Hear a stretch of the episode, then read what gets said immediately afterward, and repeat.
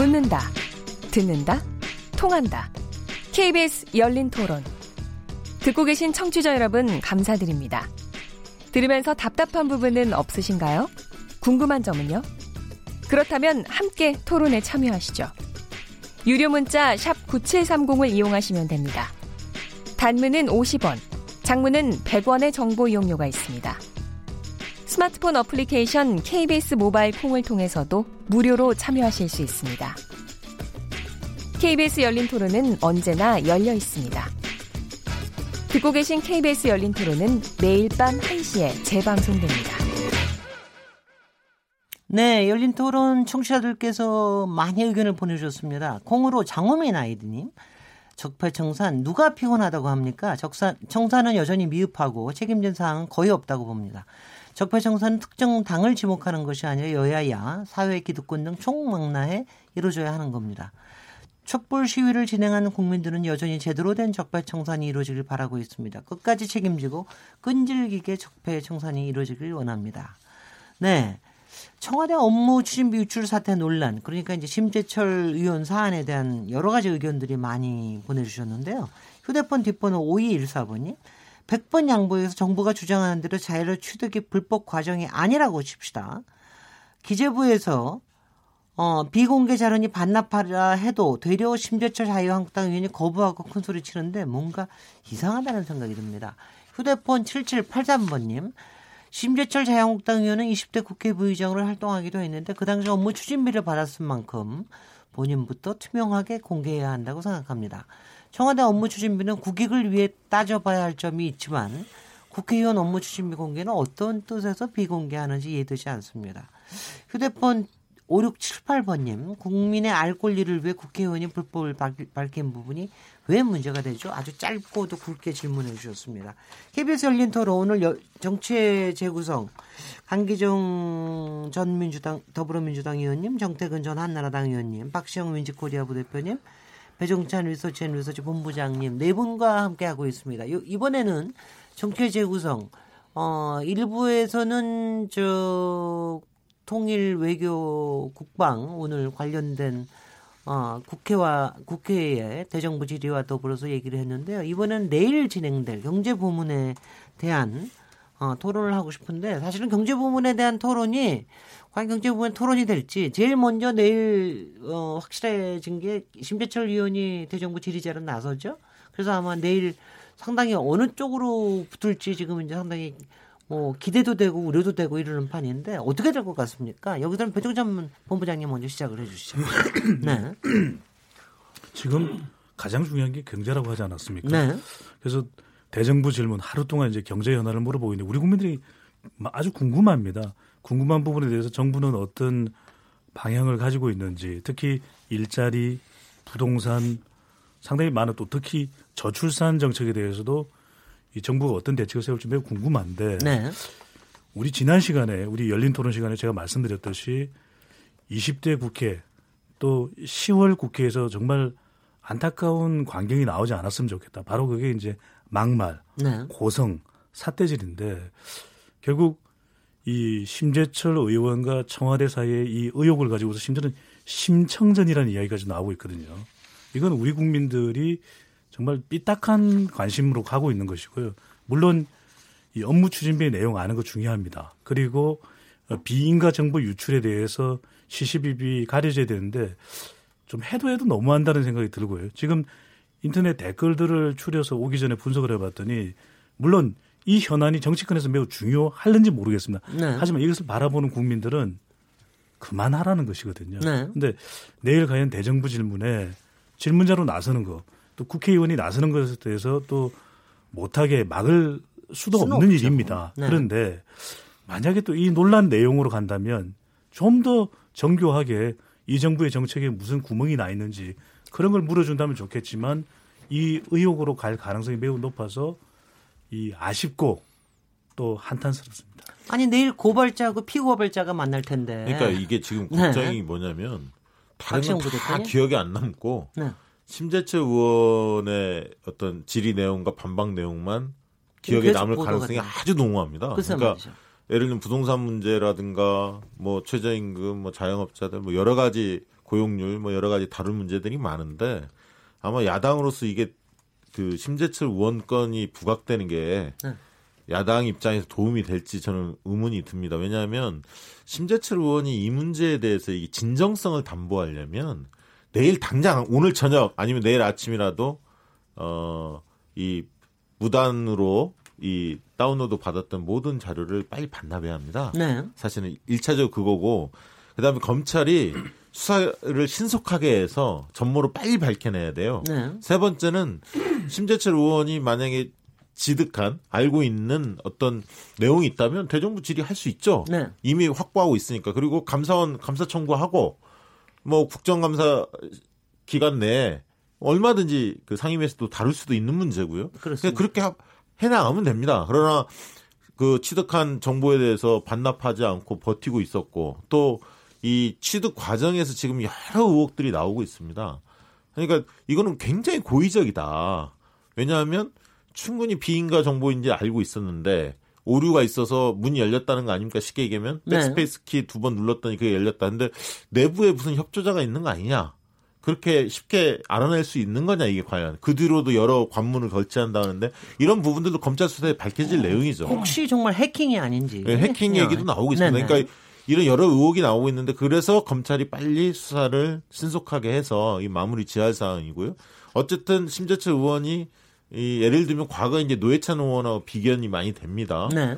어, 삼성 엑스파일 공개할 때 그때는 상당히 과정에 문제 있었죠. 공익성이 굉장히 있었어요. 그래서 사회적 반향이 있었습니다. 그러나 네. 폭로 과정에서 내용 들어보니까 별게 없는 거예요. 국민들이 볼 때는. 왜냐하면 청와대 해명이 상당 부분 설득력이 있었거든요. 국민들이 네. 볼 때는. 그래서 뭐 대단한 거 있는 줄 알았더니 뭐 대단한 것도 없었다. 이렇게 가다 보니까 심재철 의원이 과거의 행적, 특히 특수활동비 그 국회 부의장으로서 6억 정도 네. 있었다는 것, 그리고 어 뭐죠? 저 과거에 특위위원장 네. 하면서 어 1년 4개월인가 6개월 만에 9천만 원 받았다가 나중에 반납한 거. 네. 그리고 그런 어떤 정보들을 늘 시민사회에서 요구할 때 심재철 의원은 응하지 않았고요. 본인의 업무 추진이나 특별 어, 특활비에 대해서 이런 것 때문에 심재철 의원에 대한 어떤 과거의 행적 자체가 좀 신뢰받기 어려운 거 아니냐. 네. 이러다 보니까 좀 오히려 좀 궁색해지는 것 같아요. 네. 심재철 의원이. 그래서 빨리 저는 자료를 반납하는 것부터 시작해야 한다. 그런 생각이 듭니다. 예. 네네. 정태근 의원님? 신재철 의원이 자기가 특발비 문제하고 지금 제기하는 문제는 별개의 문제고요. 그걸 연결시키려면 그러면 유은혜 의원은 지난번에 자기가 국회의원 할 때 청문회 할 때 위장 제집하는 사람이 어떻게 장관 가냐고 했으면 스스로 물러나야 되잖아요. 그래서 저는 사안을 얘기를 할 때 좀 일관되게 얘기했으면 좋겠다. 이 말씀을 먼저 드리겠고요. 두 번째로 국회의원이 하는 일이 뭔가. 예를 들면 전 세계의 선진의회, 대통령제건 의원 내각제건 모두 다 감사원을 갖고 있습니다. 의회가. 그래서 미국 같은 경우가 대표적으로 그 행정사무 감사는 행정부 자체적으로 하지만 회계 감사는 연방 의회가 합니다. 회계 그래서 GAO라고 회계 감사국이 있고 의회는 당연히 연방에서 쓰는 예산 이걸 다 들어볼 권한이 있어요 기본적으로 우리 한국 상황이 여러 가지 권위주의 사회에서부터 여기까지 오는 과정 속에서 국가 기밀이니 수사 기밀이니 무슨 기밀이니 해가지고 그걸 발표해 왔고요. 그래서 실제로 저 개인적으로는 사실은 국회의원 하는 동안에 업무 추진비 감사를 한 번도 안 했어요. 다른 거 하도 제기할 게 많아가지고. 네. 근데 업무 추진비 문제 관련해서 자료를 요청을 하면 제대로 다 주지 않습니다.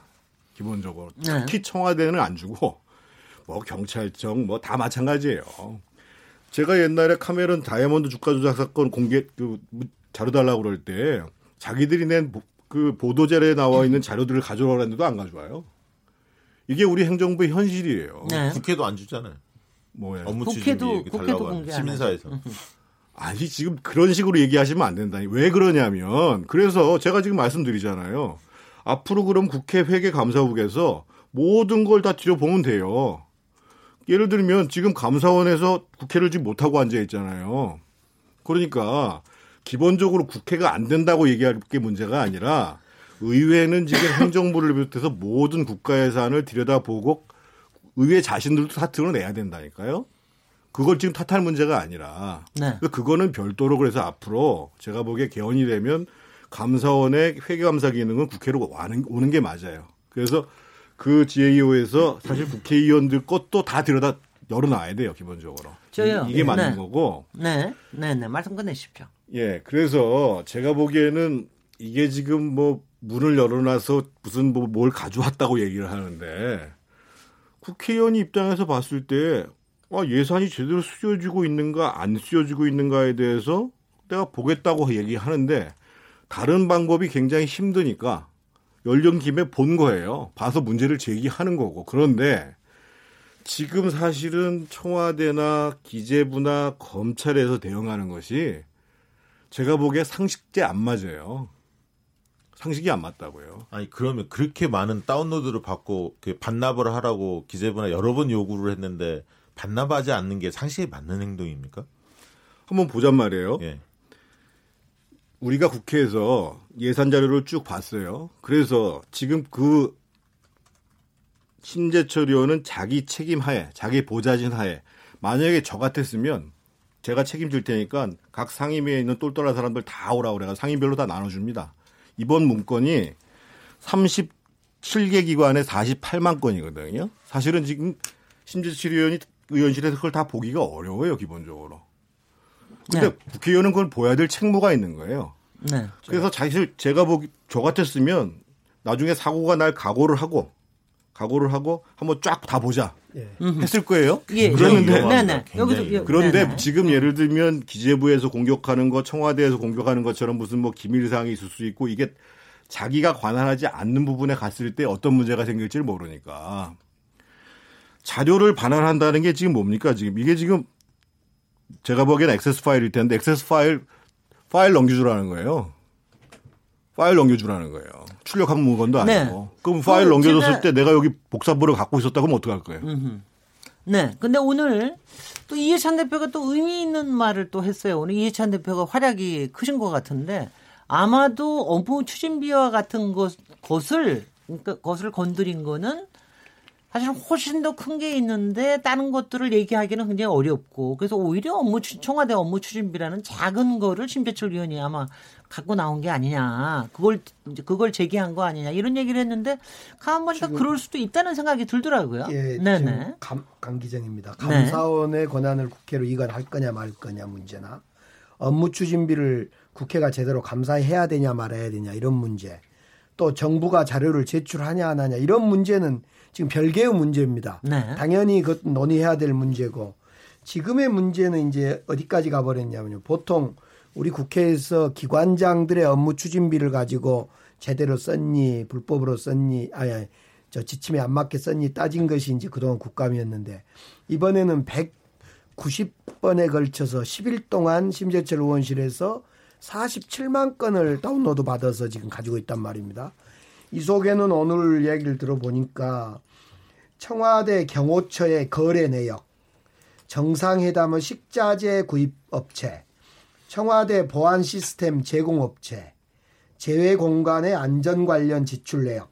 그러니까 실제로 단순한 업무 추진비 우리가 지금 알고 있는 뭐 술을 11시 넘어서 먹었냐 안 먹었냐 또 어, 그린카드를 어떻게 쓰냐 마느냐 이런 문제가 아니라 이런 문제를 넘어서 클린 카드, 그린 카드가 아니라 예. 네, 네. 훨씬 더 사실상 심각한 내용이 될 수 있다는 거죠. 네. 청와대 대통령의 신변 안전 문제라든가 아 사람에 따라 아, 저렇게 운영되고 있고 어, 관리되고 있구나라는 걸 예측할 수 있도록 그래서 일부에서 청와대 관계자나 일부에서는 우리가 지금까지 계약을 맺고 했던 업체를 바꿔야 될 수도 있겠다라는 이야기까지 이제 하고 있는 상황입니다.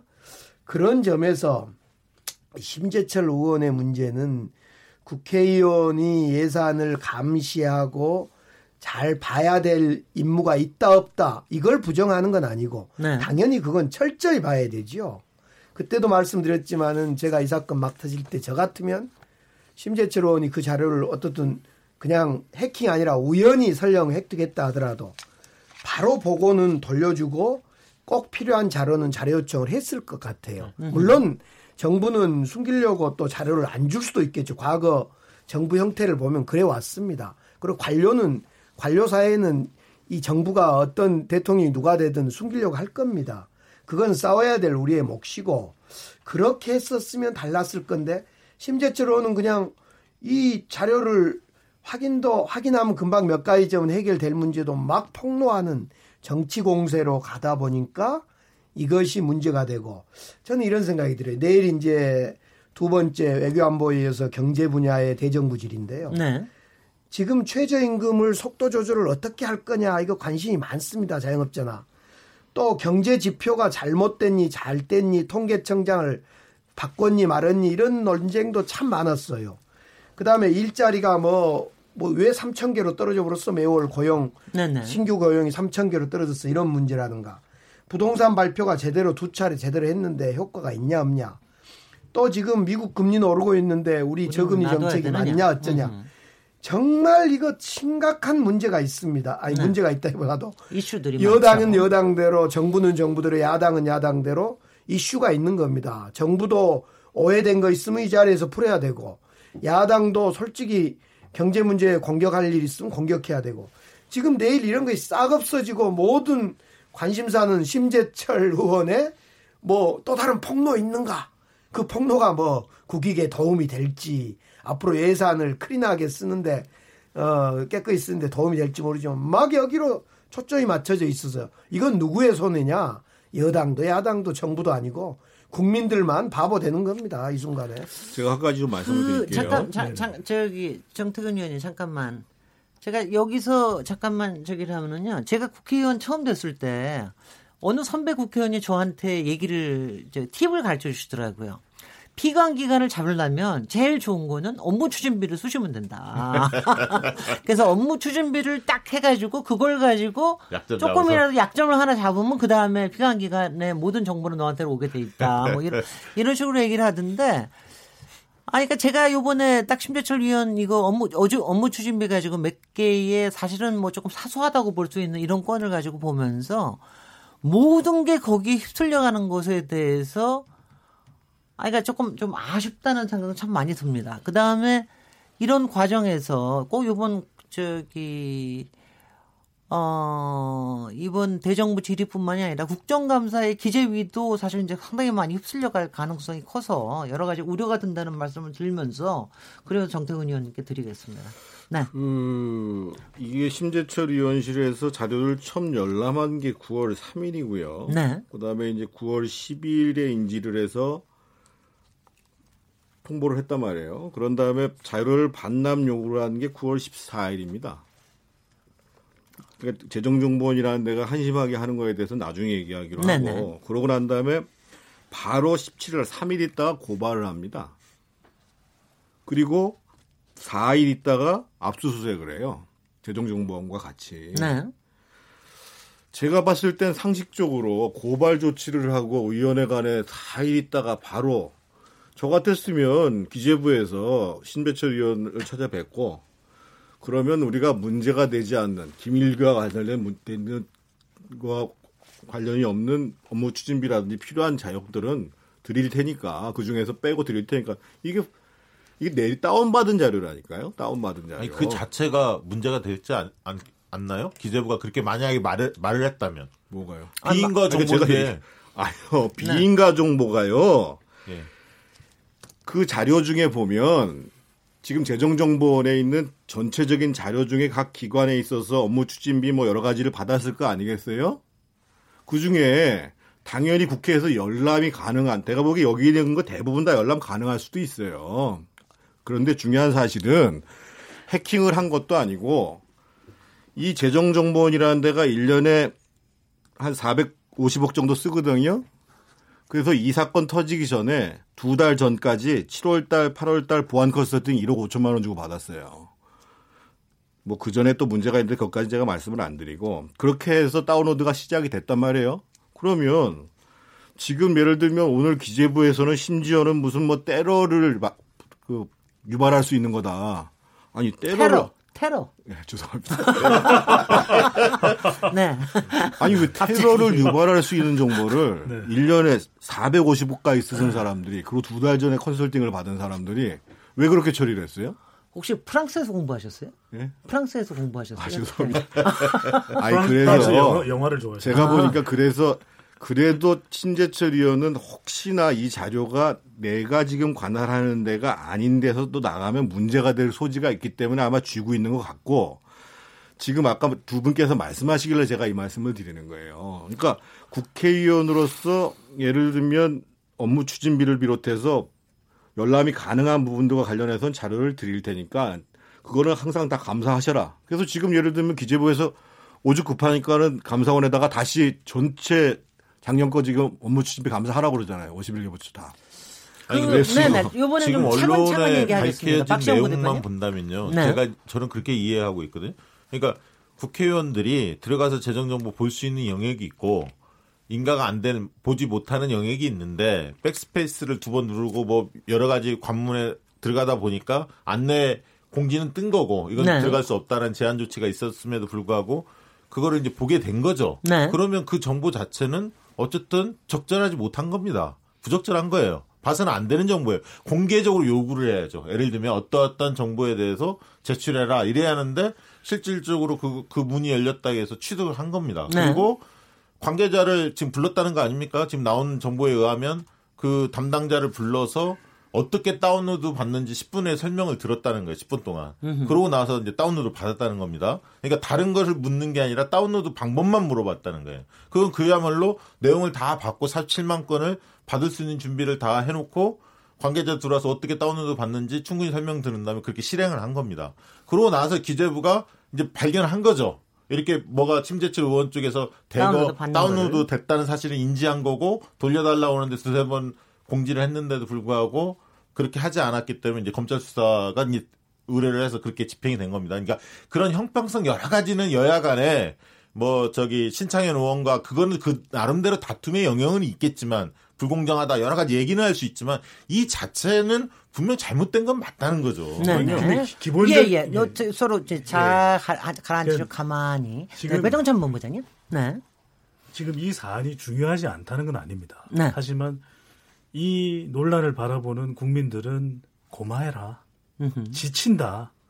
이 추석 민심을 지나고 나서도 이 논란이 그럼 언제까지 계속될 겁니까? 그러니까 이 논란의 시시비비를 밝히는 것이 여의도 정치권에서 중요할 수도 있습니다. 네. 하지만 지금 댓글들을 보면은 다 욕이에요. 네. 다 욕인 것은 뭐냐면 이 논란 자체도 너무나 어처구니가 없다는 것이거든요. 물론 네. 자초지종을 따져야 되는 지금 국민들의 민생이 얼마나 꼬여 있습니까? 네. 그런 꼬인 실타래를 풀어가는 데 있어서 하나하나씩 미스터리를 풀어가는 것 오케이 좋습니다. 하지만 이게 무슨 16부작 미니 시리즈도 아니고 오늘 이야기 나오면 또 내일로 이어져서 또 하나의 논란이 되고 이걸 과연 바랄까요? 그러니까 지금 이 국민들을 좀 더 냉철하게 바라보면 어떤 내용을 설명을 받아서 자료를 다운 받은 겁니다. 그러면은 지금 문제가 되고 있는 건 과정에 문제가 되고 있는 거니까 그래도 헌법 대표 기관이고 국회의원이고 그러면 지금 이어져 있는 것은 기재부하고 사법기관이고 또 고발이 돼 있으니까 네.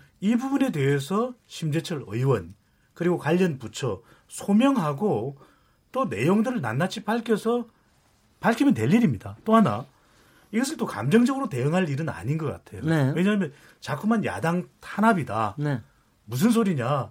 뭐 이거 정말 온갖 법을 다 어겨서 어겨서 국가 보안 문제까지 일으키고 있다, 야기시키고 있다 그러는데 왜 저는 이 문제를 진 진작에 국회라는 곳에서 개인 차원이 아니라 개인 의원 차원이 아니라 국회의장, 더불어민주당 또 자유한국당 당 차원에서 해결할 수 없나요?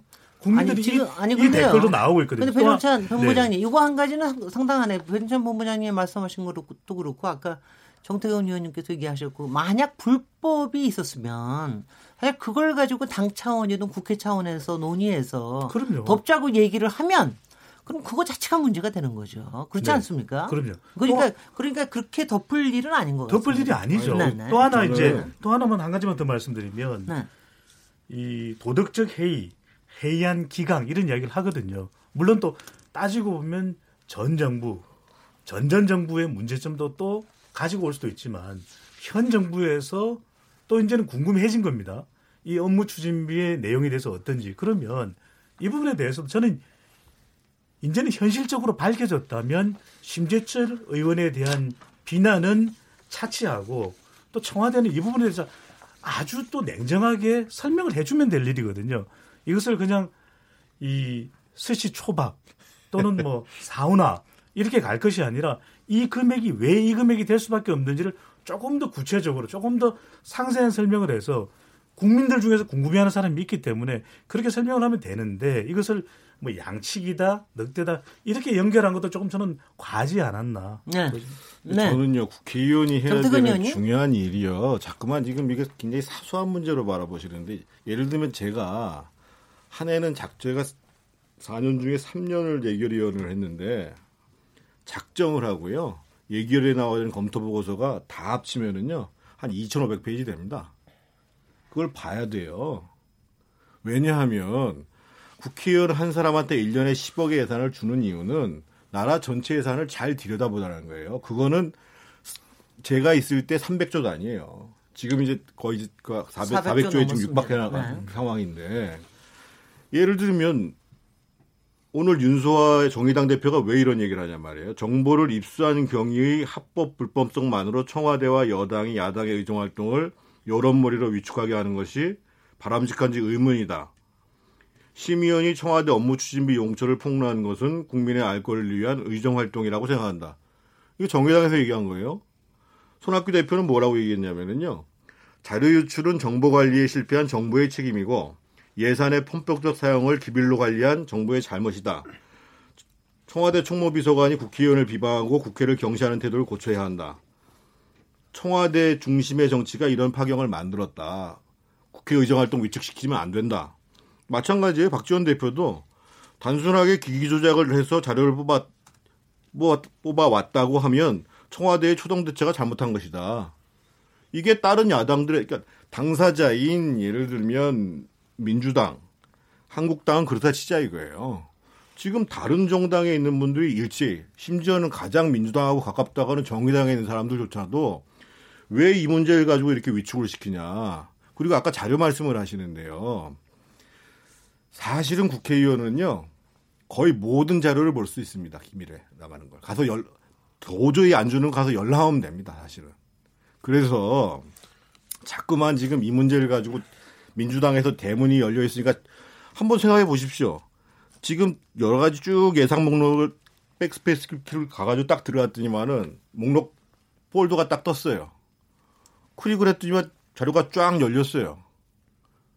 거기다가 무슨 이거 클릭하면은 깜빡합니다라고 써 있는 것도 아니에요. 비인가라고 써 있었다 그러는데.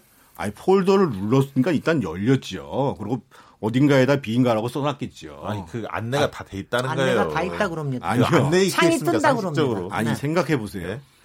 비인가대인 자료가 클릭을 하면 열려요? 지금요 정 의원처럼 얘기하시면요 이게 앞으로 큰 문제가 생깁니다. 만약에 네. 이게 아무런 문제 없는 것처럼 넘어가면요 앞으로도 의도성을 가지고 얼마든지 그거를 가지고 악용할 수 있는 의원들 많아요. 아니 이런 재정정보원이 전 세계에 없다니까요. 한 달 전에 보안 컨설팅을 끝낸 아니, 그러니까 재정정보원이 거기가 오류가 있, 었던건 누구나 인정하는 거고 그거는 수정을 하고 보완해야 징계도 안. 해요? 아니 그러니까 그건 그, 그 나름대로 처벌해야 할 문제이지만 네. 하지 말라는 걸 불법적인 부분들에 대해서 의원이 그걸 하는데 그거를 장려를 하고 앞으로 모든 의원들이 그렇게 아니 하게끔 제가 말씀드렸잖아요. 정상적으로 전, 돌아갑니까? 전 세계에 있는 그게? 모든 의회는 굉장히 위험한 발언이세요. 전 세계에 있는 모든 의회는 행정부를 감사할 수 있는 권한이 그러니까 있다. 그것도 법이 법이 허용된 범위 내에서 해야지 이게 점차적으로 법 개정을 해서 이것까지 다 공개하라라고 이게 합의가 이루어져야 아니 그렇게 되는 지금 거지. 말로는 좀 적폐성사를 얘기하시잖아요. 아니 그러니까 그거를 그런 게 제도적으로. 그걸 제도적으로 하셔야하는 거죠. 아니 그러니까 당연히 아니 제가 그럼 국회의원한테 예산을 감시할 권한을 주실 거예요, 안 주실 거예요? 아니, 당연히 주는데 그게 허용된 아니, 범위가 그런데- 있을 거 아닙니까? 아, 허용된 범위라뇨. 국회의원이 모든 예산을 아니 그. 공개적으로 청구를 하시면 되는 거잖아요. 자료를 아니, 그래, 내놔라고. 그래서 미- 그래서 선진의회에서는 이렇게 한다니까요. 그래서 아니 그러니까 지금 신재철 회의- 의원이 불법성에 대해서 그거를 문제 없다라고 얘기하는 순간 이후에 아니 더 지금 불법이라고 단정하시면. 안 된다니까요. 아니 클릭을 해서 들어갔는데 앞으로 불법인지 아닌지의 문제는 법정에서 가리라니까요.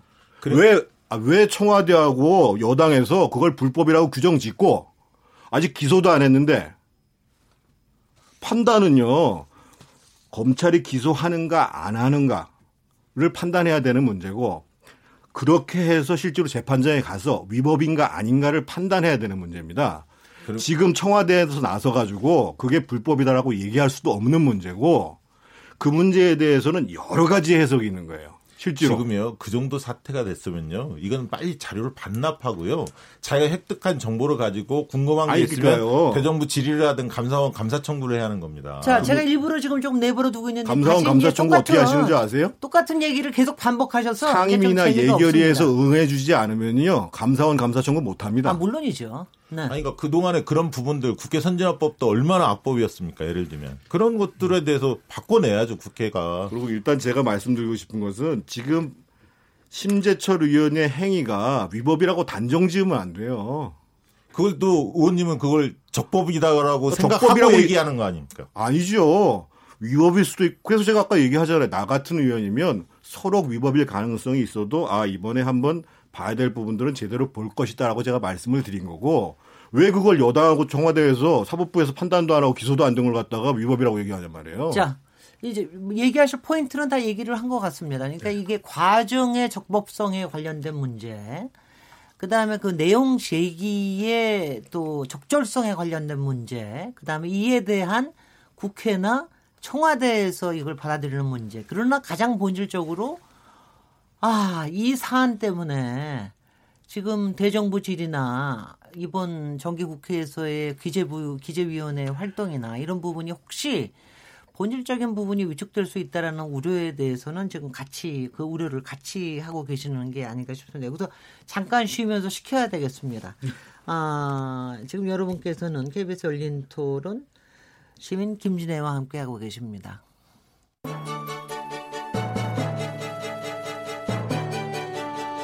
라디오 토론이 진짜입니다. 묻는다, 듣는다, 통한다. KBS 열린 토론. 시민 김진애의 진행으로 듣고 계십니다. 예, KBS 열린 토론 청취자들의 의견 소개해 드립니다. 콩으로 이응 비읍 이응 알기 쓰시는 분입니다. 심재철 위원님, 잘못된 방법으로 손에 넣은 것이란 빠른 시일 내에 제자리에 돌려놓고 합법적으로 일을 진행해야 합니다. 그래야 국민들도 호응합니다. 휴대폰 5003번님, 지금 문재인 정권은 치밀하게 지난 정권의 행적을 추적하고 있습니다. 심재철 위원이 청와대 예산을 제대로 썼는지를 들여다보는 것이 뭐 문제가 됩니까? 나머지 문제들은 검찰이 밝혀야 될 문제라고 봅니다. 콩으로 임종호 아이디님, 자유한국당 의원들은 국회의원 뭐든 할 수 있다는 사고를 가진 사람들인가요? 불법은 어찌됐든 불법입니다. 자, 여러 가지 의견을 주셨습니다. 지금 이제 앞에 2부에서 워낙 뜨거워졌는데 이 뜨거워진 게 경제 현안 이슈에 대해서 뜨거워진 게 아니라 청와대 업무 추진비에 대해서 제기한 신배철 위원의 어, 그 일종의 이제 고발성 폭, 저, 포고죠. 저, 폭로죠. 이 부분에 대해서 나왔다는 거. 강기정 의원님, 정태훈 의원님, 박시영 부대표님, 배종찬 본부장님. 아주 뜨겁게 2부를 보내셨는데, 이번에 3부는 좀 조금, 조금 이제 편안하게. 근데 이 3부도 좀 편안하지 않을 것 같아요. 이제 목요일 날, 교육문화사회 대정부 질의가 납니다. 아, 그런데 거기에서는 또 지금, 저, 신배철 위원이 경제부는 마찬가지로 지금 윤예 교육부 부총리 후보자가 아마도 그일간에 어, 문재인 대통령께서 임명하지 않으실까 뭐 이런 생각이 드는데 그래서 다시 이제 그 대정부 질의에 이번에는 답변자로 나올 것 같은데 어떻게 예상하고 계십니까? 이번에는 누가 시작을 하셔야 돼요? 정태, 아, 아 배정찬 본부장님? 네. 네. 인사 문제가 대통령이 굉장히 중요할 수밖에 없는 부분이고요. 다른 지명자들은 다 임명이 됐는데 음흠. 마지막 남은 그래서 우리 시간을 통해서도 제가 한 여론조사 정확한 수치는 뭐 소개해드리는 게 적절치는 않지만 유원의 후보자에 대해서만큼은 거의 팽팽한 그런 찬반의 여론이 나오게 같습니다. 했었거든요. 네. 그런 뜻만큼 더 관심의 대상이 될 수밖에 없고 또 대통령이 임명을 또 강행한다 이런 표현까지도 지금 정치권에서 나오고 있기 때문에 임명이 될 가능성이 이제 높아졌습니다. 네. 사회부총리 겸 이제 교육부 장관이고요. 또 4일 또 앞으로 좀 며칠 남아 있는데 이때는 또 대정부 질문을 직접 받아야 될 가능성이 있는 거 아니겠습니까? 그럴 수도 좀 있죠. 사안에 따라 좀 달라 상황에 따라 좀 다를 수가 있는데 그렇다면 저는 이제 그래서 이제 임명의 이 적절 부적절 가지고 이야기하는 것이 과연 지금 시점에 적절한 논의인가 이 부분은 음. 여론의 관점에서 좀 다르게 보여지고 이제는 교육이 너무 지나치게 오랜 시간 또 흔들려서는 안 되고 현 정부의 교육에 좀 관여를 했던 교육 전문가 이번 같은 경우에는 김상곤 이 교육부 총리에 대해서 상당히 실망했다 이런 표현들을 한 만큼 전에 인터뷰가 나왔었죠. 네. 이것을 회복하기 위한 노력은 필요한데 몇 가지 주목할 부분이 있습니다. 첫 번째 이제 빨리 이 사회부 총리도 중요하지만 교육부 장관의 막중한 책무가 있거든요. 얼마만큼 여기에서 신뢰를 확보하느냐라고 하는 부분. 또 하나는 이제 이 전문성을 가져가야 되는데 전문성은 이제 시간이 지나면서 좀 쌓이는 부분도 분명히 있을 겁니다. 네. 그렇다면 과연 1년 3개월여 다음 총선에 출마하기 위해서 이것을 내던져야 되는 것이 불확실성이 또 존재할 수밖에 없다면 적어도 유원의 어, 장관 후보자가 좀 저는 특단의 결단을 해야 된다. 다음 총선에 출마하지 않고서라도 이 교육 정책에 대해서 내가 본신의 노력을 기울이겠다는 게 있어야 되는 거 아닌가 보시고 그만큼 이게 지금 교육 정책이 중요하거든요. 그런데 현 정부의 교육 정책의 점수가 대통령의 1년 또 1년 3개월 평가를 보면 그다지 공무원별로는 아마 제일 낮을 그다지 겁니다. 높지 않습니다. 분야별로 보면. 네네. 그렇다면 이게 교육부 장관의 경험을 가지고 있는 사실은 이해찬 당대표까지도 힘이 업어지는 경우이거든요. 네. 그런 만큼 저는 정말 잘해야 된다. 음흠. 그렇지 않다면 대통령의 경제 정책에 교육 전- 정책까지 흔들리는 모습이 일종의 이 악재가 될 수 있다. 이 부분을 반드시 유념해야 될 걸로 보여집니다. 네, 강기정 의원, 뭐 강기정 의원은 어떻게 예상하고 계세요? 일단은 임명이 될까요? 네, 임명 임명이 문제가 아니라 이제 만약 어, 내일 모레 중에 임명이 되면 4일날 대정부 질의의 답변자로서 네. 어, 장관 부총리 답변자로서 나서야 되기 때문에 실력을 보여야 될 때인 것 같아요. 엄청나게 공격받겠네요. 그러- 그렇죠. 네. 지금 사실상 이제 청문회 과정이 있었습니다마는 그 청문회 이후에 이제 임명 여부를 둘, 보고서 채택 여부를 둘러서 해서 이제 마음이 조금 많이 심란했을 거 아닙니까? 네네. 지금 마음이 안정이 덜 되고 그래서 마음 그, 그 지금 임명 여부는 그냥 대통령께 맡기고 지금 4일 대정부 질의에 대한 준비를 하는 것이 정말 중요하다 이런 생각이 들고요. 네. 배종찬 본부장님이 방금 말씀하셨는데요. 사실은 이쯤 되면 총선 불출마 결심도 밝혀야 되지 않냐라는 말씀 그런 말씀 저도 참 많이 들었거든요. 왜냐하면 진선미 우리 장관께서 다음 총선 나갈래 그러니까 그냥 당당하니 나가겠습니다 해버렸단 말입니다. 네. 국민들의 눈으로는 사실은 우리 문재인 정부의 성공과 다음 정부로 정권을 재탄생시 더 탄 연장 뭐라고 합니까 재탄생시키기 위해서 몇 사람 정도는 그 의원직을 던지고라도 뼈를 묻겠다라는 사람이 나서주기를 바란다는 민심이 분명히 있습니다. 어쩌면 유은혜 장관일 수도 있고 또 다른 뭐 사람일 수 있는데 그래야만 정권이 계속 이어지고 진짜 그, 그 기득권이라고 할 수 있는 또는 뭐 1년짜리 총선이다, 아, 1년짜리 장관이다 이런 야당으로부터 질책과 지적도 없는 것 아니냐 이런 생각을 그 배종찬 본부장님 말씀을 상당히 깊게 좀 받아들여야 될 것 같습니다. 그런 사람 예. 원래는 정말 순, 이른바, 이른바 순장조라는 것도 이거 뭐이 정권에서 나올 수도 있는데. 나올 수 있는데 그렇게 많지 않을 것 같은데. 많지 않을 것 같아요. 그 저는 네. 뭐 일단 말씀하신 대로 지금 박정부 대표님. 어, 대통령이 그 청문 보고서 그 재송부를 하지 않았습니까? 국회 에 다시 요청을 예. 했는데 결국 이제 어, 자유한국당에서 어, 채택을 채택 오늘까지- 자체를 반대한 오늘까지 거죠. 시한 오늘까지입니다. 보였죠. 채택 네네. 자체를 반대했기 때문에 오전 회의에서 그러니까 이제 적격이냐 부적격이냐 어, 의견을 좀 병기하자 각 당이 네. 그런데 이제 그 자체를 좀 반대했죠 자유한국당이 그러다 보니까 대통령 입장에서 는 내일부터 네. 장관은 임명할 수 있습니다. 그렇습니다. 그렇게 동의가 전제 조건이 아니니까요. 어, 동의 그 임명하겠죠. 당연히 임명할 것 같고요.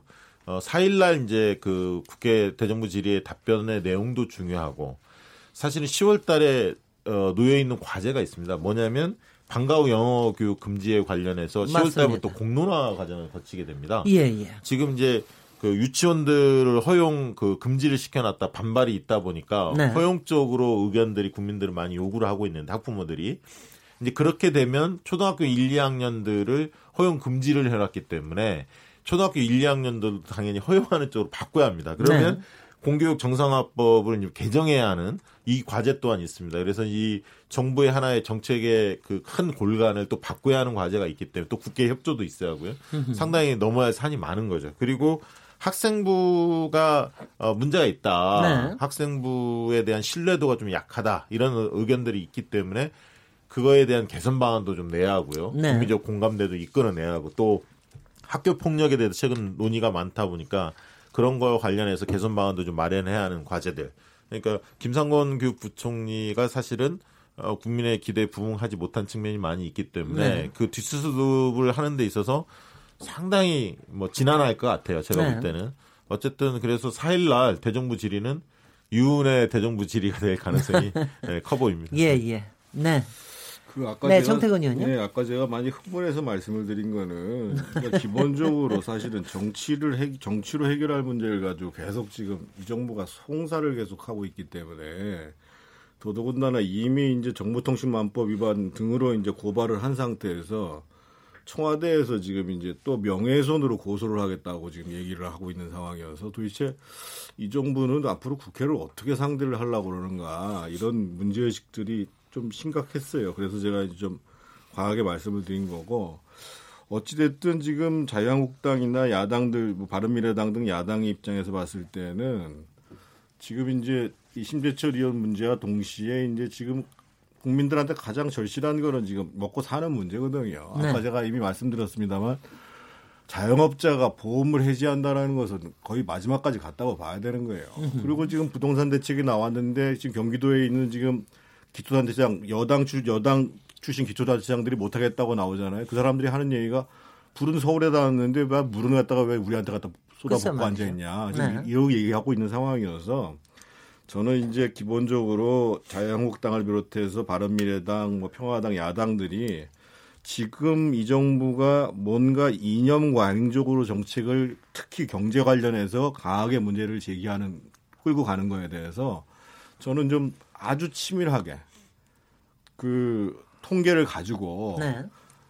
어, 수정해낼 수 있었으면 좋겠고 최소한 이 최저임금제는 업종별 지역별로 지금 차등을 주겠다라고 하는 생각을 지금 부총리가 갖고 있단 말이에요. 네. 그런 부분들이라도 저는 좀 관철해내는 그러면서 실질적으로 내년에 들어가는 일자리 예산들이 정말 제대로 정말 쓰이는 건가 이런 이런 부분들에 대해서 좀 성과를 냈으면 좋겠다는 말씀을 드리겠고요. 유은혜 부총리 임명권과 관련해서는 사실은 김상권 부총리 임명할 때도 청문 보고서가 채택이 안 됐습니다. 그랬었습니다. 네. 그리고 그때도 두 가지 문- 김상곤 부총리 개인의 문제 또 정책적 능력에 대한 문제 두 가지가 공이 제기됐고 이번에도 공이 제기됐는데 어 저는 문재인 정부가 아까 일관되게 제가 말씀드리는 것이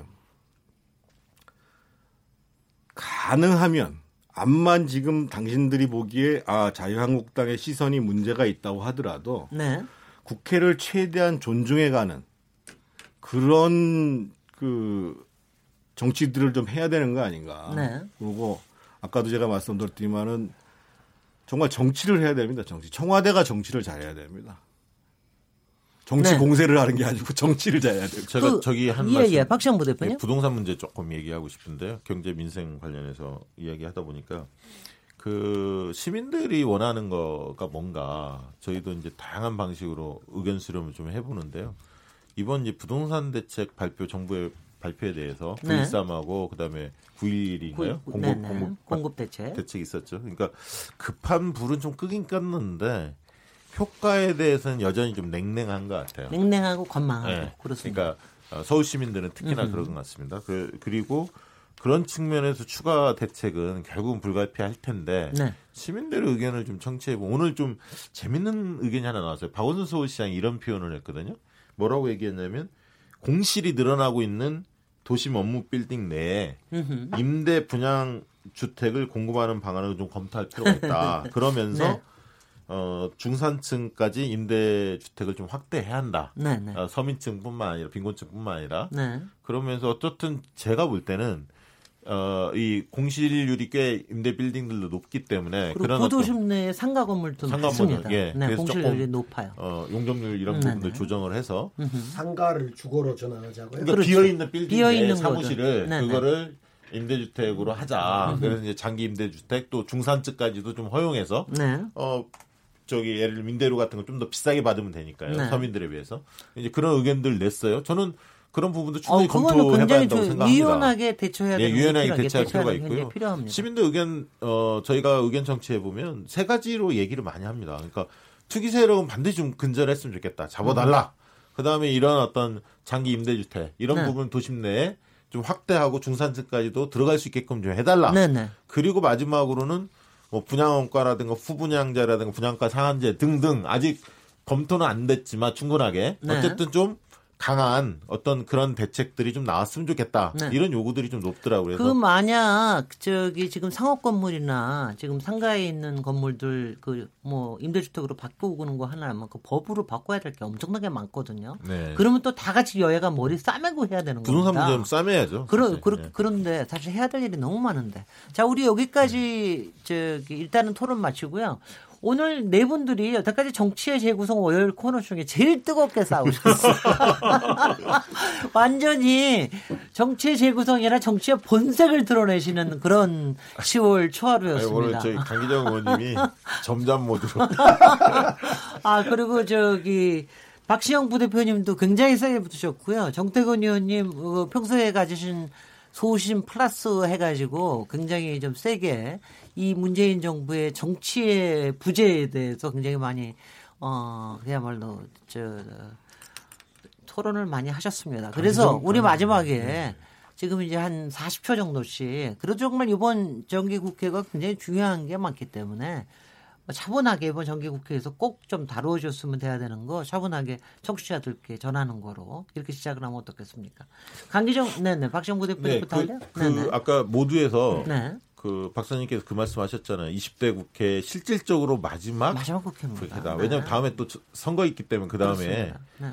일단 좀 20대 국회는 19대 국회가 되게 식물 국회로 이름이 불려졌거든. 그 전에는 뭐 또 맨날 싸웠기 때문에 동물 국회 뭐 이런 얘기도 했는데 뭔가 좀 생산적인 국회가 좀 됐으면 좋겠고 큰 대의 앞에서 뭔가 아까 부동산 대책도 마찬가지고 이 남북 문제 좀 민생이나 남북 문제에 있어서 정말 여야가 머리 맞대야 할 부분들이 있다고 보여집니다. 네. 그러면 어, 충분하게 논의하고 공론화해서 정말 회피하지 말고 어, 정면으로 좀 다루어서 뭔가 좀 결론이 냈으면 좋겠습니다. 네.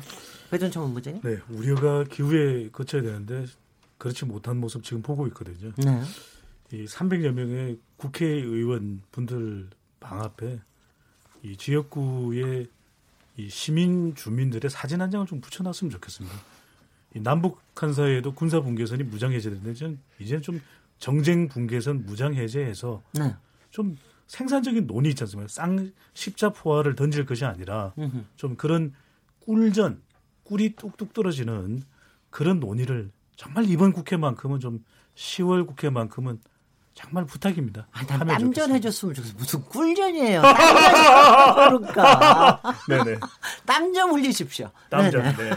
정태근 예. 아까 최저임금 네. 문제를 말씀드렸고요. 그 시장과 기업이 좀 움직일 수 있도록 저는 정부와 여당이 좀 적극적으로 좀 이제 규제 혁신 같은 것 요즘 다 상해 갔다 온 사람들이 상해 가서는 현찰을 못 쓴다는 거 아니에요. 네. 그런 세상의 변화들을 적극적으로 따라가면서 우리가 일자리를 만들라고 좀 노력했으면 좋겠고 또 한 가지는 어떻든 지금 올 하반기부터 본격적으로 논의를 해서 제일 좋은 거야 올해 이제 선거제도를 바꿔주면 좋겠지만 올 하반기에 열심히 노력해서 내년 상반기 정도에는 매듭이 돼야 그거에 맞춰가지고 이제 다음 또 총선 그리고 다음 좀 예측 가능한 정치가 되지 않겠나 그렇습니다. 이런 생각을 좀 해봅니다. 네네. 제가 네, 국- 강기정 의원님. 제가 국회의원이 할 때도 욕을 먹었는데 최근에 정세균 전 국회의장님이나 최재성 의원하고 저녁 자리를 하게 된 계기가 있었는데 국회가 안 변했답니다. 3년 전이나 지금이나. 근데 국민들 네. 눈으로도 그러겠지요. 그래서 이번 정말 중요한 지금 시점 한반도 평화의 문제나 경제적 어떤 체질의 전환의 문제나 정말 중요할 때인 것 같습니다. 잘 해주십시오. 예, 오늘 10월 1일 어, 새로 시작하는 10월에 뭐 정기국회 시작을 하면서 사실 그만큼 굉장히 정치의 재구성 오늘 토론이 굉장히 뜨거웠는데요. 이렇게 뜨거운 이유가 별거 있겠습니까? 이번 정기국회가 20대 국회의 마지막 일하는 일하는 국회로서의 모습 그리고 문재인 정부가 좀 새롭게 일하는 모습을 보이는 이런 좀 입법 적인 뒷받침 이런 것들이 좀 일어났으면 좋겠다. 그리고 특히 국민들이 바라고 있는 여러 가지 민생 입법들이 좀 차질없게 진행됐으면 좋겠다. 또 미래를 새로 밝히는 선거제도 개편 이런 것도 생겼으면 좋겠다. 그다음에 남북 문제 해결했으면 좋겠다. 이런 의견 때문 아니겠습니까? 자, 20대 국회 오늘 이번 정기국회 부디 부디 분투하시기 바랍니다. 오늘 박시영 부대표님, 배종찬 본부장님, 강기정 전 의원님, 정태근 전, 전 의원님 수고하셨습니다. 저는 내일 7시 20분에 다시 돌아오겠습니다. 감사합니다. 감사합니다. 네, 감사합니다.